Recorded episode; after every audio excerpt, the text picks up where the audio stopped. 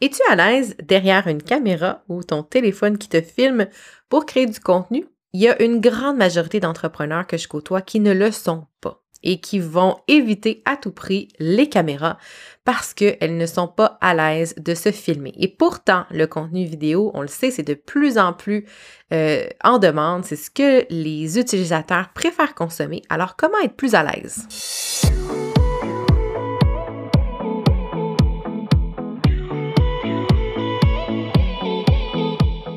180 degrés, c'est l'amplitude de notre champ visuel lorsqu'on regarde vers l'avant.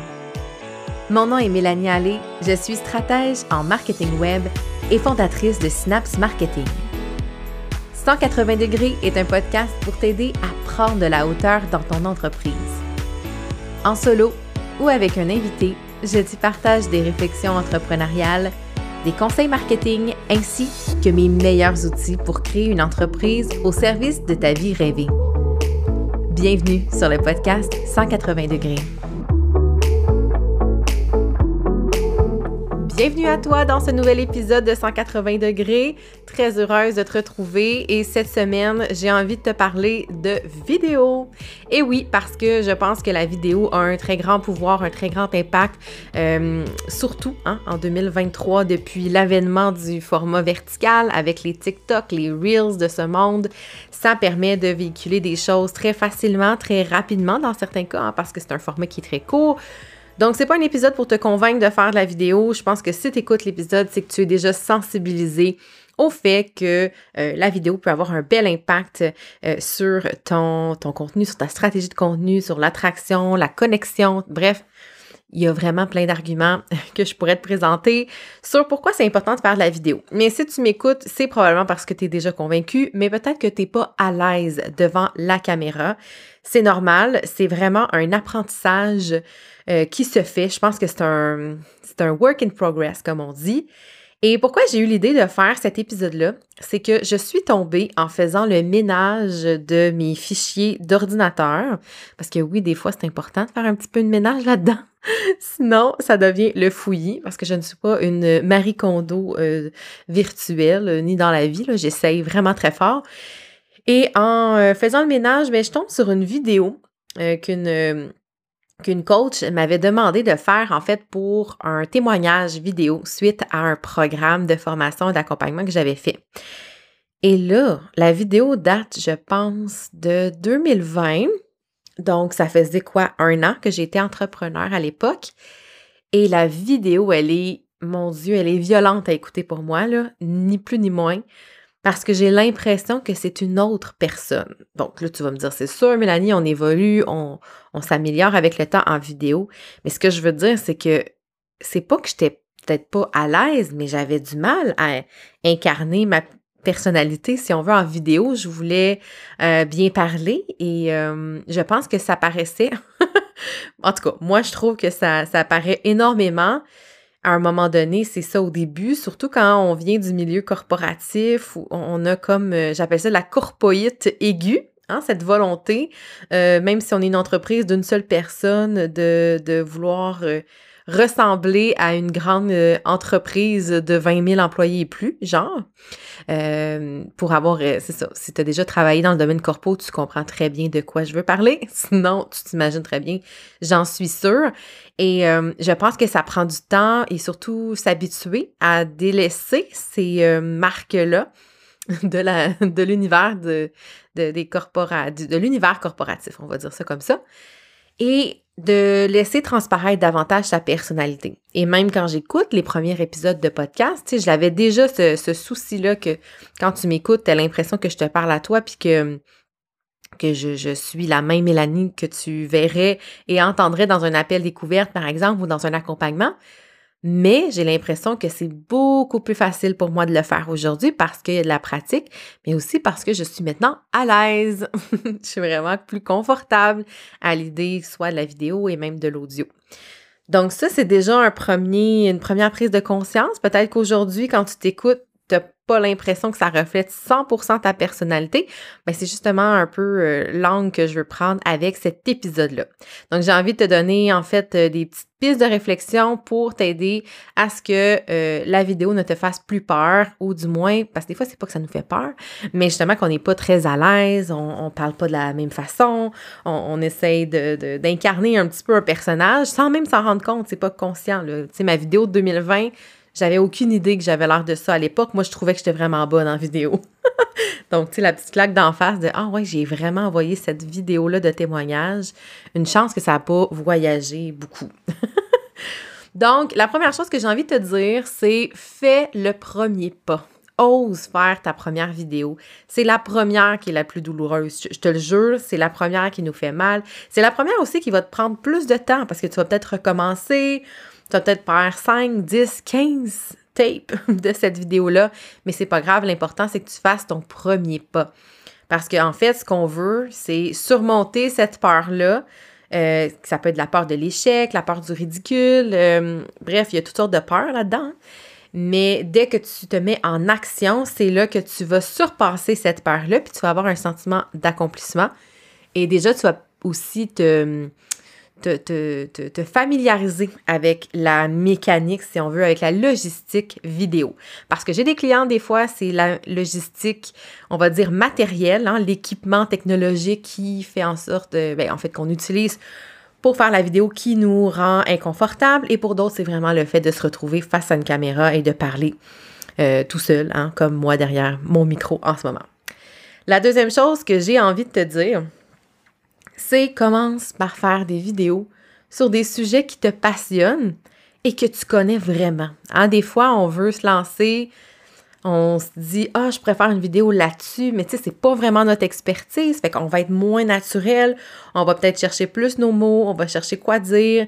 Ça sera pas quelque chose qui va être euh, super authentique parce que on sera pas dans on va dire dans notre tranchée à nous dans nos bases. Ça veut pas dire de pas sortir de sa zone de confort. Mais si pour toi en ce moment le défi c'est que t'es pas à l'aise en vidéo mais parle de sujets qui te passionnent du moins dans les, les, formats que, tu euh, choisis de prendre les voix pour faire ta vidéo, assure-toi que le sujet, vraiment, c'est quelque chose qui que t'aimes, qui te plaît, qui te passionne et surtout qui va convenir à ton audience parce que c'est sûr que, bon, je pourrais me mettre à parler de recettes, mais je pense pas que tu es ici en train de m'écouter pour euh, mes talents culinaires. Donc, euh, voilà le deuxième truc que je voulais te partager. Et aussi, troisième chose, j'ai envie que en fait, pas j'ai envie, là, tu feras bien ce que tu voudras, mais ce que j'ai envie de te proposer, c'est de faire un petit plan, en fait, de définir clairement c'est quoi les objectifs de ta vidéo ou tes vidéos, si tu en fais plusieurs à la fois. Euh, des fois, on se met à faire des vidéos sans trop savoir pourquoi ou sans trop avoir de réels objectifs conscients. Tu sais, inconsciemment, il va toujours avoir quelque chose pourquoi on le fait. Hein. Il va toujours avoir un objectif derrière chacune des actions qu'on entreprend à tous les jours, mais c'est souvent dans l'ordre de l'inconscient. Et là, en déterminant clairement un objectif ou une intention, si tu préfères, ben ça permet de donner un sens euh, à, à ton action et ça permet aussi de trouver la motivation nécessaire pour te lancer en vidéo. Donc, si tu as clairement un objectif défini, ça va être beaucoup plus facile le passage à l'action parce que tu vas exactement comprendre et intégrer le pourquoi c'est important pour toi de te lancer en vidéo. L'autre chose que j'ai envie de te dire, c'est de te préparer. OK? Parce que si tu veux pas vivre le sentiment de euh, recommencer 12 fois ta vidéo parce que, bon, là, le micro était mal branché, ça n'a pas fonctionné. Oups, là, euh, la caméra, ça fonctionne pas. Le cadrage, euh, le trépied marche pas. Tu tu vois le genre. L'idée, c'est de pas rendre ça lourd et décourageant pour toi. Donc, si tu te prépares, c'est-à-dire que là, je t'ai donné des exemples par rapport à l'équipement, mais se préparer, c'est aussi préparer son sujet. Préparer, ça va être quoi les éléments de réponse que tu vas donner? Ça va être quoi le décor que tu veux pour ta vidéo? Le, background de ta vidéo, ça va être quoi? Euh, qu'est-ce que tu as en tête comme style de vidéo? Est-ce que tu veux des sous-titres? Est-ce que tu veux une petite musique de fond? Est-ce que tu veux un montage très serré? Un peu à la YouTube? Tu sais, qu'est-ce que tu as envie de, réaliser comme vidéo et surtout de, de t'y préparer, de savoir comment le faire avant d'appuyer sur record. Euh, et si jamais il y a des éléments que tu ne connais pas, que tu ne maîtrises pas d'emblée, par exemple le montage, les sous-titres, ben fais tes recherches avant parce que le fait de savoir exactement comment faire, ben ça peut te donner confiance en guillemets parce que tu vois pas ça comme une montagne. Euh, si t'es comme moi, ben t'aimes peut-être ça, savoir à l'avance qu'est-ce quels vont être tes défis à venir, dans le but de te préparer. Puis une fois que tu as tout ça en main, ben c'est beaucoup plus euh, encourageant. Puis j'ai envie de dire, tu vas avoir beaucoup plus de confiance en ce que tu es en train de faire. Tu, sais, tu te sens plus solide. Tu appuies sur record, tu parles et tu sais exactement ce que tu as en tête parce que tu l'as bien préparé. L'autre chose que j'ai envie de te dire, c'est arrête de viser la perfection. Puis là, je te le dis à toi, mais je me le dis aussi à moi parce que, bon, je, l'ai partagé là, dans, dans, un autre épisode de podcast. Euh, je suis souvent en train de viser la production hollywoodienne. Puis là, c'est une image, bien sûr, parce que c'est pas tel quel, c'est pas vrai, euh, euh, c'est pas aussi grandiose qui est dans ma tête, mais je parlais en fait que quand j'ai une première vision d'un projet, peu importe ce que c'est, une formation, un webinaire, un e-book, euh, ben, une gratuité en fait, je vois toujours la grande version impressionnante, étoffée, tu sais, plein de budget comme une production hollywoodienne. Et c'est souvent ce qui m'amène à procrastiner parce que, à quelque part, je vise une forme de perfection. Et ce que j'ai envie de te dire par rapport à la vidéo, ben, c'est la même chose. Viser la perfection, ça va juste te ralentir, ça va juste t'empêcher de passer à l'action. Rappelle-toi que personne n'est parfait. Il n'y a aucune vidéo non plus qui l'est. Euh, ça peut être très, très long si tu vises avoir une vidéo qui est parfaite, où tu t'accroches jamais dans tes mots, où tout est fluide, où le montage est parfait, grandiose, tu sais, hein? C'est sûr que tu ne t'en feras pas beaucoup. Ou bien, tu vas en faire une, Puis tu vas te décourager, tu vas te dire, hey, la vidéo, c'est pas pour moi, c'est tellement long à monter, c'est tellement long à faire. Donc, en gardant en tête que personne n'est parfait et de, de, prendre conscience que, en fait, tout le monde commence à quelque part. Tu prendrais la chaîne YouTube de ton YouTuber préféré, si tu en as un ou une, et va voir pour le fun les toutes, toutes premières vidéos de leur chaîne. C'est vraiment loin d'être parfait. Évidemment, avec notre œil aujourd'hui, c'est sûr qu'il y a des choses qui vieillissent moins bien que d'autres, nos looks changent et tout ça, mais si tu vas voir ces premières vidéos sur des chaînes YouTube de, grands YouTubers, c'est fou de voir l'évolution. Puis cette évolution-là, elle est possible seulement avec l'action, seulement avec la pratique. Il faut en faire, hein? Donc, euh, comme dit l'adage, c'est en forgeant qu'on devient forgeron. Ben, c'est pareil avec la vidéo. Tu vas être à l'aise au fur et à mesure que tu vas prendre le temps d'installer ta caméra ou ton téléphone pour enregistrer ces fameuses vidéos-là. L'autre chose que j'ai envie de te dire en, dernière, euh, en dernier point, j'ai envie de te dire respire puis visualise ta vidéo. Mais respire, là, ça c'est un vraiment très bon conseil parce que moi j'avais tendance à oublier de respirer parce que là je voulais tellement en dire que là ça finissait par s'entendre dans ma voix, j'étais essoufflée de faire des vidéos. Puis ça m'arrive encore des fois aujourd'hui. Faut que je me rappelle, OK, là, respire. Au pire, si c'est pas bon, on efface, on recommence. Tu sais, c'est comme, faut dédramatiser. Puis surtout, ce qui est le fun, pas ce qui est le fun, mais ce qui est bon dans une vidéo, c'est quand la personne derrière la caméra est détendue et naturelle. Donc, si tu te sens dans un peu, euh, un peu coincé, que tu oublies de respirer, ben c'est sûr que quand tu vas regarder la vidéo que tu vas avoir tournée, tu ne seras pas euh, satisfaite parce que tu vas bien voir qu'il y a quelque chose qui cloche, que tu n'es pas naturel, que tu n'es pas la même version de toi-même euh, dans la vraie vie.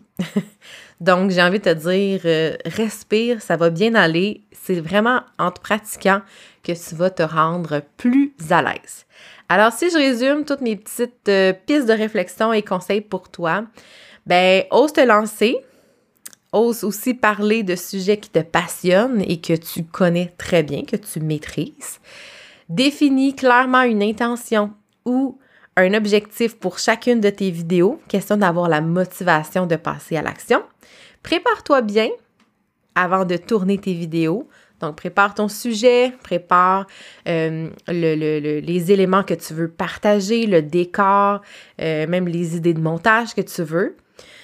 Rappelle-toi que personne n'est parfait et qu'il faut simplement euh, passer à l'action puis que tu vas t'améliorer avec le temps. Et dernier truc, ben en fait, truc, conseil, respire, respire et surtout visualise euh, comment tu as envie d'être, d'être transparent, de percer l'écran si on veut, pour euh, t'aligner en fait à cette belle vision-là.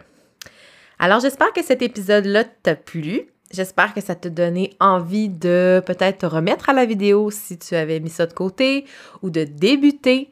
Euh, peut-être, je sais pas, des vidéos sur YouTube. Peut-être c'est ça ton, ton, objectif pour 2023, de relancer ou lancer ta chaîne YouTube. Peut-être que c'est de te mettre à faire des vidéos TikTok, des Reels Instagram. Bref, peu importe quel est ton objectif en ce moment, sache que les défis sont tous les mêmes quand on n'est pas à l'aise avec le fait de se filmer. Donc, avec mes petites astuces et mes pistes de réflexion, ben, j'espère que ça va t'aider à enfin appuyer sur record et t'enregistrer parce que tu as clairement des beaux messages à partager.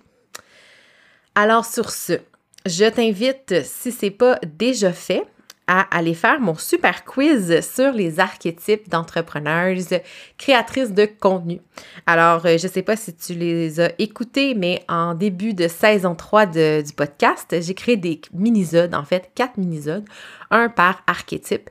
Et en fait, les archétypes ont été créés suite à mon expérience d'accompagnante avec euh, mes clientes. J'ai vu là des traits communs qui dressait un peu des portraits similaires et j'ai dressé le portrait de quatre archétypes.